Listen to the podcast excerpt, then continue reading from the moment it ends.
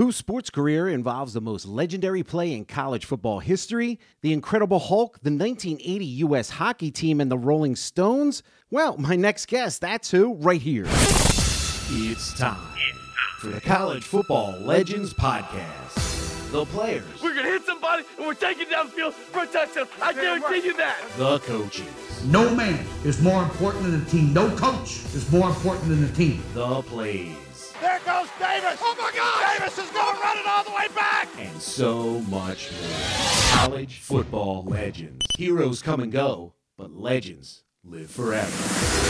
Believe in college football legends on the Believe Podcast Network. I'm Chris Smith.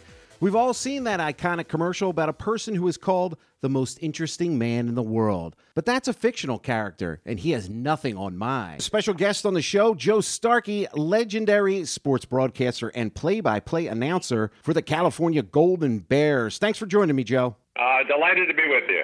And you've been at Cal since 1975. You were also sports director for KGO Radio in San Fran, play by play announcer for the 49ers for 20 seasons, also calling USFL, NHL, NBA, and even Super Bowls. So let's go to California Memorial Stadium in 1982. So you've been there for a little while for the big game. And take us into the announcer's booth with Cal leading 19 to 17 late in the fourth. John Elway is driving Stanford down the field. Well, uh, yeah, picking it up from there, um, Elway at that point, which is uh, a lot of people are always surprised when when they hear this, that he never went to a bowl game. Because is in amazing. that era, you know, there were far fewer bowl games, first of all.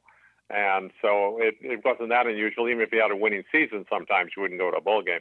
But they had already been told going into that 82 finale that if they won, they were going to go to the bowl. And I think it was the Independence Bowl, if I'm not mistaken. But anyhow, they were set to go if they beat Cal in that game. And here we are late in the game. Uh, the Bears are leading uh, by, by a point. Uh, Elway has a fourth and 17 at his own 13 yard line, and he completes a pass, and it ends up setting up a field goal. So Harmon kicks a field goal. They have the lead, and there are four seconds to play in the game. Now, the fascinating thing about this that has come out over the years that is really makes this a there are so many stories around that game and that play is that the assistant coaches, the Stanford coaches up in the booth, wanted to set up the field goal based on the clock. And they literally had a, a, apparently a rather strong discussion about should we stop the clock at eight seconds or at four seconds. The group that said eight seconds won because they said, what if something goes wrong? What if we got time that we can fall on the ball, do something, and get another kick? Yeah, take So another, instead take another it shot go- at it. Yeah. So instead of going down to four, which would have ended the game under all conditions, miss it or make it, they went to eight. And because they went to eight and the field goal was good and they now have a one point lead, but they have created a situation where they do have to kick off. And of course, the kickoff became uh, one of the most famous plays in college football history. Oh, the band is out on the field. He's gonna go into the end zone. He's going into the end zone. Will it count? The Bears have scored, but the bands are out on the field. There were flags all over the place. Wait and see what happens. We don't know who won the game. Everybody's milling around on the field. And the Bears, the Bears have won. The Bears have won. Oh my God! The most amazing, sensational, dramatic, heartrending, exciting, thrilling finish in the history of college football. California has won the big game over Stanford. It really is. It always tops all the lists of the greatest college football plays in history. And so much happened during that play. Did you just follow the ball and let the words flow without really thinking? Was it just a flow of consciousness? Yeah, it um, and, and it was ver- it was very awkward. In fact, I, I can remember vividly when when the game was over and, and all the excitement around it and the drama and all that that night. I was really unhappy. I was very upset with myself because uh, as a hockey announcer at that point and the ability to to do sports quickly, I really was upset that I was not so specific on the names of the players because I knew everybody and was really good about not making a generic calls and I couldn't figure out why wasn't I more specific and listing the players who did all the laterals. And it wasn't until I saw a video, a video replay a couple of weeks after the game that uh, I kind of forgave myself because I realized, well, you couldn't, you couldn't see them. There was so much going on in the field. The band members were now out on the field, and so they were blocking off uh, the view in so many different ways. Uh, the last lateral was all but impossible to see. Uh, that uh, Mariet Ford sent back to Kevin Moen, uh, who scored the touchdown. That I that I came to terms with it, but there was so much going on, so much in different directions, and of course. Uh, Kevin uh, running over the trombone player to down the ball in the end zone, sort of finished it all off in rather dramatic fashion. Yeah, not your normal call, an everyday call, that's for sure. To this day, everybody says it's the most uh, thrilling finish ever. Is that the most thrilling finish you've you ever seen in your career? Well, you know, I put an asterisk on that, and a lot of people were surprised that that wouldn't be number one. But my number one is truly unique. Um, I had left the NHL, uh, the Colorado Rockies, at the end of the 79 season, 78 79 season, and came back to San Francisco. Uh, the ABC station, KGO, for a long time, and said, Why don't you come back and work for us? And it was clear that the Colorado Rockies were not going to survive in the long term in the NHL. And as uh, many people would know, they became the New Jersey Devils. And so I went back to the Bay Area to become sports director at KGO. Now, KGO was an ABC network station, and so they, at that time, always had the rights for the Olympics. And so they sent me to Lake Placid for the 1980 games. And because I'd just come out of the league, I knew most of the players on the team. Uh, the assistant uh, head coach, Craig Patrick, and I were close friends. We actually commuted together going to Seals games uh, a few years before. So I was really attached to that hockey team. And so I was in the right place at the right time when they played the final uh, the, the game against the Russians on a Friday night. Wow! And so what I did, uh, since I had the rights as an ABC broadcaster, I could phone in reports. And so in the third period, when Eruzione uh, got the lead goal with 10 minutes to go, I called uh, the ABC station in San Francisco and said, look, this is going to sound ridiculous because uh, to put it in context, for example, the game was not being carried live on television or radio. Yep. It was on tape delay. Nobody thought it was going to be a big deal. Nobody thought the U.S. could win. So I called my station and I said, look, fire me afterwards, but please interrupt everything and let me carry the play by play of the last 10 minutes of this game uh, to call this because this could be an historic moment. And so they did. They, in fact, they lined up all the West Coast ABC affiliates on the radio. And so I broadcast the last 10 minutes of the game. And because I, I knew everybody on both teams, I'd seen Russian games before. I knew the, uh, all the other teams. So that to me was the single most dramatic sporting event I've ever attended because of the implications. You know, that wasn't that was the USSR in that time. That was Soviet Russia. That's the U.S. against them. That's all the things that went around that game. That's the uh, pro athletes on the Russian team, you know, a bunch of baloney that they were amateurs. And so you got these kids basically uh, from America knocking off what is generally regarded as the best hockey team in the world. And so I thought that was, from an emotional standpoint, the historic uh, capture of it is still the, the best thing I've ever been part of. Wow, you've been a part of so many historic moments. And going back real quick to the play, there was some controversy uh, in many minds. And since instant replay wouldn't be adopted until 2005, what do you say to those who think that some of the laterals plus the chaos that ensued while the ball was still live was illegal? You know, the, the closest it came was uh, Dwight Garner made a made a lateral when it appeared that his knee was just about to hit the ground, and so that even if you look at replays now, though, I I think it would still follow the same rules they do today. The basic rule even today is you change it only if it's an overriding decision that you can see it clearly enough to say yes that we are going to change that. But you can't change it if you're not sure. And I think it was vague enough that since they'd already called it okay, there'd be no way to overthrow it. It wasn't that uh, definite enough, so they had to let it go. And after that, all the all the other laterals uh, certainly appeared to be legal uh, down the field. Yeah, and John Elway, he wasn't that pleased about it. He said it was an insult to college football and it cost Stanford possibly the Heisman, and like you were saying before, denying him a bowl game. Uh, uh have you ever talked to him about it, or if you did meet him, what do you think he would say? Well, it, it took a long time but on the 25th anniversary, a uh, one of the uh, cable sports networks, and it's one that doesn't even exist anymore. I can't remember their name, but they sat. Uh, they had us all come in, and we taped an hour special that I, I still have a copy of myself. It was Elway, Kevin Moen who scored. Uh, we had the uh, the trombone player and myself. so help me to talk about that game. All the main and pieces. John, yeah, and John made a point of saying, you know, this is the first time I've ever done this, and this was 25 years later. Wow. And he said, I'm still not comfortable with it. but he did, and so he was nice enough to uh, to finally at least uh, at least deal with it. And on the show, Joe Starkey, legendary sports broadcaster and play-by-play announcer for the Cal Golden Bears. And I found this hilarious. Does Stanford really alter the plaque on the axe in protest still? Oh yeah, every year, and, and you know, one recently they they uh, beat Cal. I think it was eight in a row. It was either eight or nine in a row, and so that score was changed uh, for nearly a, a full decade because every time Stanford would win the big game and they would get possession of the axe, they changed the score back to 20 to 19. Oh, still bitter, still bitter. Yep, Uh, right. And going into your uh, your amazing career, what got you into broadcasting, Joe? Well, you know, it, it is a probably a little different entry than most people because I went. Uh, I grew up in Chicago, got an MBA from Loyola University in Chicago. But when I left school, uh, honestly, um, broadcasting was not something I thought I would do. I always loved it growing up. I was one of those kids that uh, a couple of us would sit in front of the the Cub games on television, which in Chicago, by the way, were on every day, all that was starting back in the early 50s and we just sit there and pretend to do the play-by-play, but never took it as something that would turn it into a career. So what happened though is that uh, after I got into the business world in Chicago, um, I decided I wanted to move to the West Coast.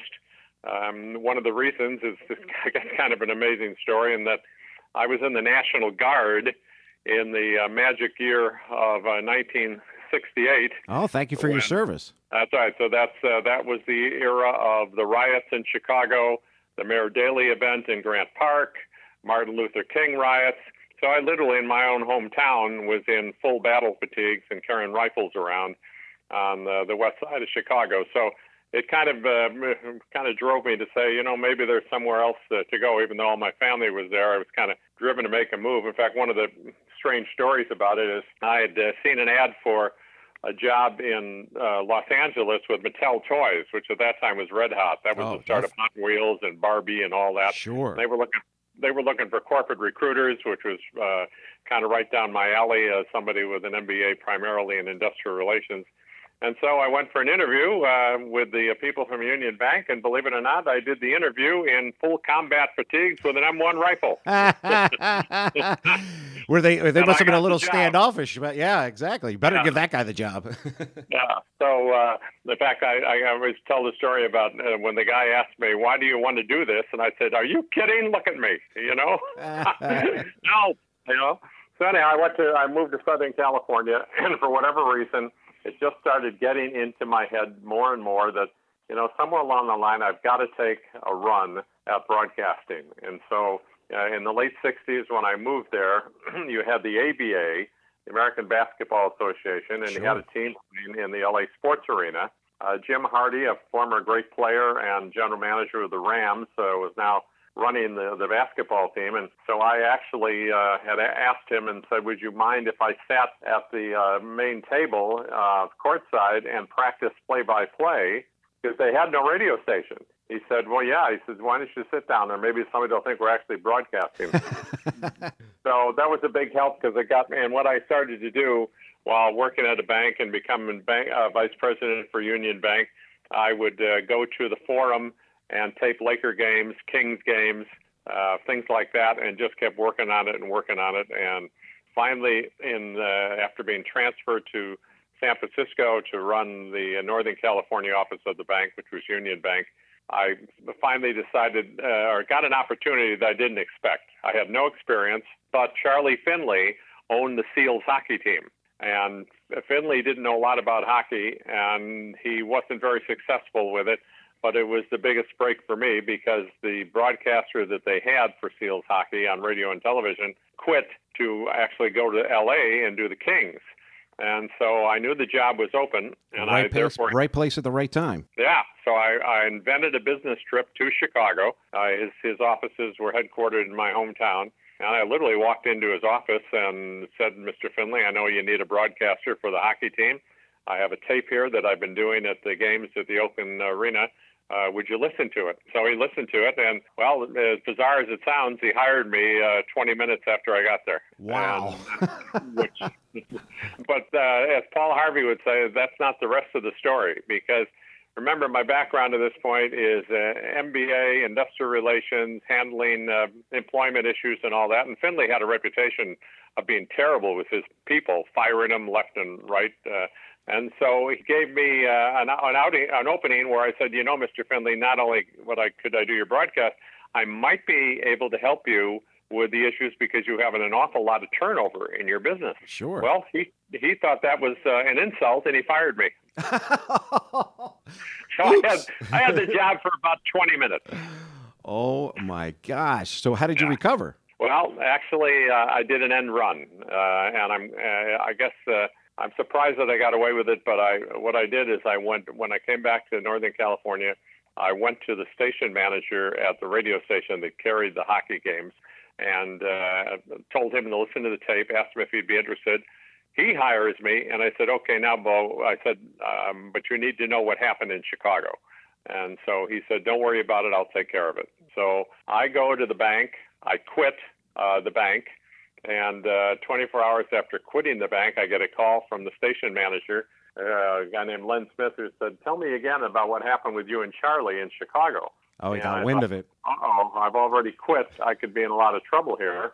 And I explained the situation. He said, "I'll." He said, "We'll get this fixed. Don't worry about it." Well, at that point, this is 1972, fall of 1972, and the A's are in the World Series in uh, against the Dodgers. And he says, "I will be up in the skybox with Charlie at the start of the World Series." And uh, which was uh, a couple of days before the start of the hockey season was getting uh, underway. At that time, it was much earlier for the World Series. And he said, I'm going to play him your tape and we'll get this solved. So what he told me later is that uh, in the uh, booth while they were watching the uh, World Series game in Oakland, that Finley told him, he said, he said, ah, that guy clearly, he says, sounds like he could be good at this. Uh, he's got a, a real feel for the for the game. But he said, there's something familiar about that voice. He says, I'm trying to figure out where I'm from. and apparently he, he got up uh, somewhere about the fourth or fifth inning after listening to me a few times. And he turned to the station manager from the radio station and said, please don't tell me that that's that son of a bitch banker. Oh, no. He caught well, it. it was that son of a bitch banker. So, but he hired me anyhow. And uh, that was the catalyst for getting me into the broadcast world. And um, you know, a few times I looked back and thought, is this a logical thing to continue to do? As you know, the Seals were um, not a successful franchise. They ended up going out of business, one of the few teams ever to just completely fold up. But it was my catalyst uh, for getting started in the industry. We are speaking with Joe Starkey, legendary sports broadcaster and play by play announcer for the California Golden Bears. And how'd you make your way to Cal then after that? You should write a book, Well- The Art of Persistence, just to get into the business. It, it worked out because, uh, again, sometimes you, you need some breaks. And what I was doing is that um, when I wasn't doing the hockey games, I would sit up in the uh, press box at uh, Giants games, uh, particularly the Giants game, much more in the A's, just for because they were so much easier to do at Candlestick. It really had a lot of space up there, and nobody bothered you.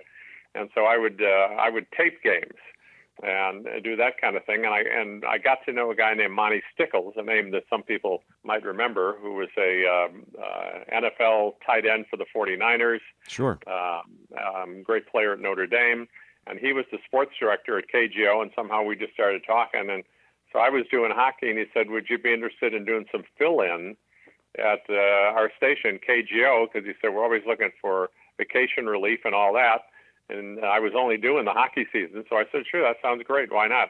So, starting out in uh, in '72 and '73, I would fill in once in a while, and uh, it was a kind of a strange way it happened because after the '74 football season, uh, the guy that who was doing the game for him, they felt it just wasn't good enough. So they wanted somebody that seemed to know play-by-play and a better, more effectively, and they'd heard me do hockey and so they uh, asked me if I wanted to do Cal football starting in the 1975 season. And of course, they asked the question that uh, we all lie about as broadcasters. They said, uh, um, "Have you ever done any football?" And I said, "Of course."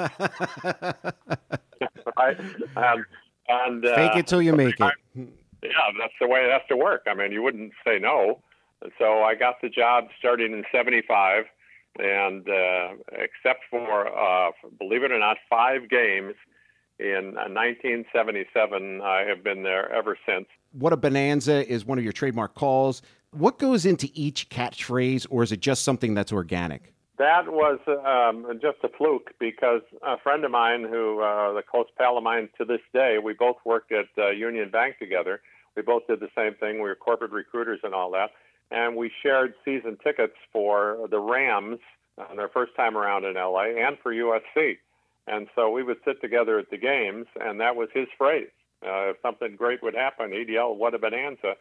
And so for me, it was just an outshoot of uh, trying to figure out something to say when something dramatic happened. It started with the Seals hockey team. And in fact, after the first few times I used it and people started picking up on it, I stopped it because I thought I don't want to become a cliche. I don't I don't want something that's kind of, you know, like it's programmed. Sure. And and so but the general reaction was no, it fits perfectly, particularly in hockey and in big plays. And so I said, okay, I'll um, I'll stay with it, but I'll try not to make it sound like it's a a setup. You know, I want to do it when I'm really comfortable with it, and so uh, to this day, it's uh, it's it still carries on for me. That's fantastic. Well, you received numerous awards, multiple times voted Best California Play by Play Broadcaster by the AP, Bay Area Radio Hall of Famer now, and uh, the recipient of the National Football Foundation's Chris Schenkel Award. And they even named the broadcast booth after you. Uh, when you were a kid from Chicago, did you ever dream of this much success in the sports world? No, uh, as I said, even growing up, I, I didn't think this is where I would end up, and so uh, the fact that I did, um, it was just, uh, as I say, the icing on the cake because um, I've loved doing it. Um, it uh, beats the heck out of uh, showing up in uh, the banker's office from nine to five, and you know, it's given me an opportunity to see the world. I mean, I've done games. Uh, all over the world for various sports and uh, had a chance to meet some great people. And so uh, there's not much to complain about. Well, it has been a legendary career, and I hope for continued success. But it's time to go. Y'all ready for this? Three and out. It's time to go three and out with Joe Starkey. Three letter questions to close out the interview. First, tell me a time when someone recognized you out in public. Uh, in 1990, my wife and I, we've got three boys, but only the youngest came with us on a trip to uh, Italy. Okay. And so we're we're touring Italy, and it's in August, and we've been all over the country, and we're heading to Rome in August on a really hot day. Oh, it and can we get brutal up- there too. Yes. Yeah. So we end up going to a place called the Cavalieri Hilton, which is on a hill that overlooks uh, the Vatican. It's a beautiful spot. So we check into the hotel, and it's like noon, and my wife and my 11 year old are, are tired from the heat and all that, and they say they want to go upstairs. They're going to take a nap. And I said, I need to get into the swimming pool. So I said, I'm going to go down to the pool. So I go down to the pool with a book. I sit poolside. So this is story is so bizarre. The entire Rolling Stones band Get and their families join me at the pool. Your your life's like uh, if you watch Forrest Gump and you're like, no, not all that stuff possibly couldn't have happened to one person. Right. so Lou, uh, Lou uh, Charlie Watts sits down next to me. I start asking him about you know what's going on. They got a concert that night, uh, and the next couple of days they're going to be doing a couple of shows in Rome. Uh, to this day, I never forgive myself for not saying, "Well, you got any extra tickets?" I mean, you know, here I am with him sitting there in the pool, Yeah. and I hit, hit him up, but I didn't. And he says, though, after we're chatting for a while and just talking back and forth, he says, "Let's go in the pool." I said, "I'm with you. Let's go."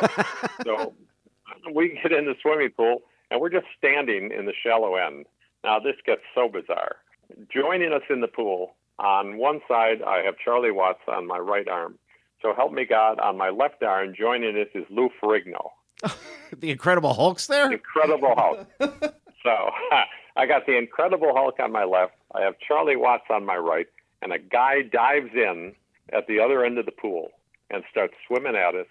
And Charlie says, he says, you know, it's crazy. He says you cannot get away from uh, the hero worshippers and the people that want to talk to you. They says, he says sometimes it gets a little irritating. So the guy swims up to the three of us, and so help me God, he says, "Aren't you the Cal football announcer?" No. and you said I hate to be recognized. Please stop. Yeah, no autographs, please. So I thought you'd like that one. Oh, that is fantastic.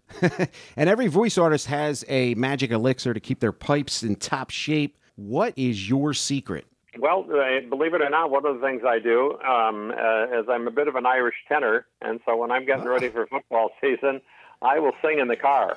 I mean, I will just I'll pull out some, uh, I'll sing some opera or uh, do some uh, songs that kind of test your voice and kind of use that to kind of build up the voice um, as you get ready for, for a season. And I think that helps. And what happens after the first few weeks is your voice is does get stronger. I think for all of us, no matter what sport, and it isn't as much of a problem. But early in almost every season, you, I can tell that I get a little raspy late in a game or not quite as sharp as I think it should sound. Uh, and so I try to beat that by doing a lot of uh, uh, singing and screaming sometimes uh, before the season starts. Yeah, you got to keep it strong. Really and, important. And finally, I'm a foodie. You live in the Bay Area, but are from Chicago. Is there any place in the Bay Area that could replicate legendary Chi-Town dishes? The pizza, the hot dog, the beef and cheese. Is there any any place you found in the Bay Area? Yeah, there's actually uh, there's actually a, a pizza operation out here that has four or five stores that is almost identical to Chicago style deep dish pizza and so we uh, we tend to visit those on uh, regular occasions. Well, that's fantastic. And we've been speaking with Joe Starkey, legendary sports broadcaster and play-by-play announcer for the California Golden Bears, and he's also a high tenor. We've learned here today.